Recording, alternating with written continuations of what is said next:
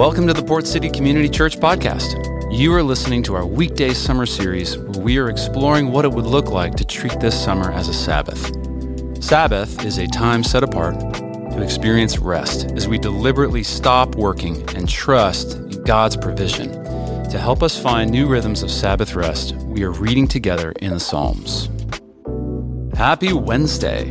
This week's time inside Psalm 67 has challenged us to look outside ourselves by setting our sights on the world around us. The author pours his soul out to God in prayer, not for personal blessings, but for a day when all nations will praise God's name. In that gap between the prayer and its culmination, we reside and play a part in its fulfillment. Today, we want to consider how our message to the world is a heart and life transformed by Christ's love.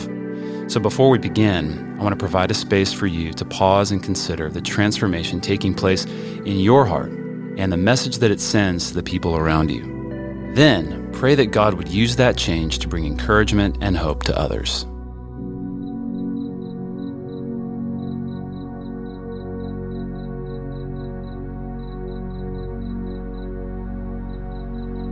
We know, Lord, that life in Christ is not only a me life, but a we life. You are always at work in us as we invite you into the places that need your light and transformation the most. But it doesn't stop there. As we're changed more into your likeness, we become living signposts of the redemption that you are working in all the earth. Our hope in you becomes a beacon for others to see your faithfulness love, and grace. May your word to us in Psalm 67 lead us toward change today. Would you teach us and expand our vision? Amen.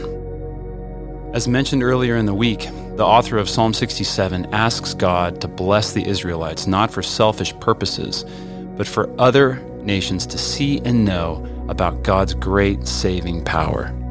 As God's chosen people, they lived differently than other tribes, pointing back to God as the ultimate source of their blessings. Their presence served as a testimony to God, caring for his people through his faithful hand. By walking according to God's ways, they hoped his name would be known throughout the earth and his salvation experienced among the nations. With this in mind, I invite you to listen or follow along in your Bible as we read Psalm 67 together. As you do, Pay attention to how the author turns his prayer and focus outwardly.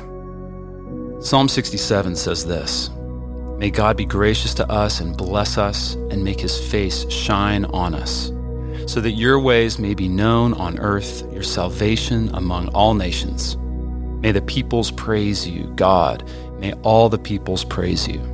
May the nations be glad and sing for joy, for you rule the peoples with equity and guide the nations of the earth. May the peoples praise you, God. May all the peoples praise you.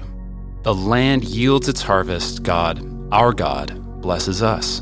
May God bless us still, so that all the ends of the earth will fear him. Take a moment to reflect on what we just read quietly. What did the author hope others would experience and encounter?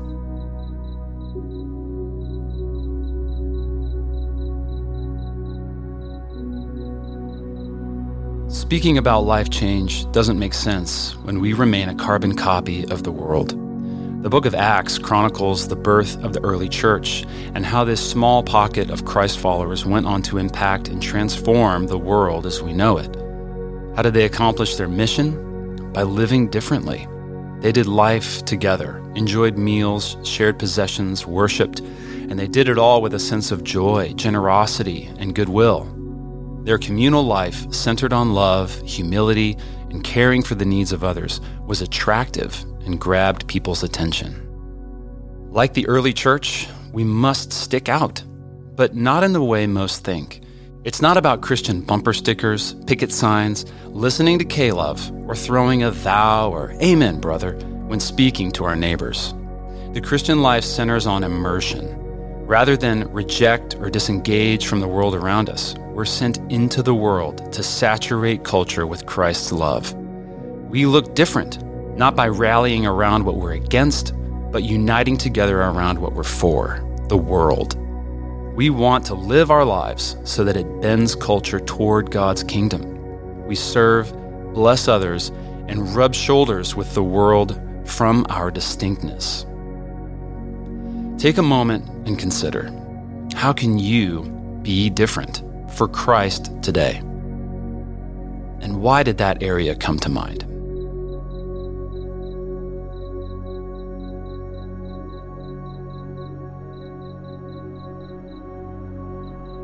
Let's read today's passage slowly one more time.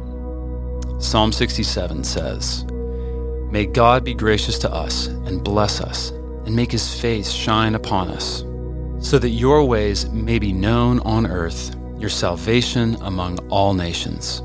May the peoples praise you, God. May all the peoples praise you. May the nations be glad and sing for joy, for you rule the peoples with equity and guide the nations of the earth. May the peoples praise you, God. May all the peoples praise you. The land yields its harvest. God, our God, blesses us. May God bless us still, so that all the ends of the earth will fear him. We express and proclaim God's faithfulness by being faithful. We should be so full of God's love that it influences and shapes every aspect of who we are our words, actions, relationships, and attitudes. The transformational and redemptive work God graciously does within our hearts allows our lives to be an offering of praise. When we find ourselves filled with the Spirit, we love boldly, forgive generously, and encourage others regularly.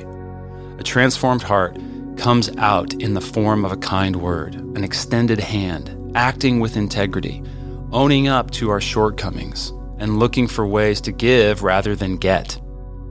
We aim to be this self everywhere, all the time, and with everyone. Distinct but engaged, different but content, unmistakable but humble. Consistent effort, generosity, and humility over time matter and speak volumes. There are opportunities all around us to be the church, Many aren't these grand, sweeping moments, but ordinary occasions to love others. By sharing our lives, we share our story and invite someone else into the much larger story God is telling. When we are full of heart, others catch a glimpse of God's heart for them. So, as we begin to wrap up our time together, we want to provide you some space to respond to what we read and maybe to what God is trying to say to you through Psalm 67. First, take a moment to process this question How are people catching a glimpse of God's heart for them through the way they interact and engage with you?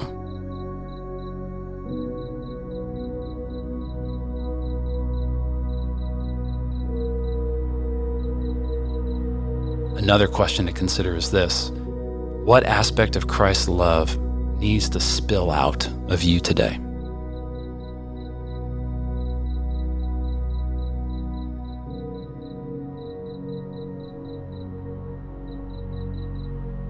Now, take a moment to pray for what God places on your heart during this time. And then I'll come back and share a prayer for all of us.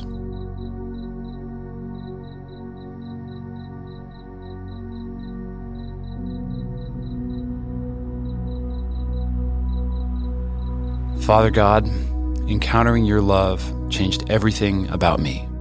When people look at my life, I want them to see you and you alone. Let what I say and do bring you glory. Let me stand out, not due to my ability, but through compassion, love, and forgiveness. Today, I will be different because you profoundly impacted my world. Amen. Well, thank you for joining us.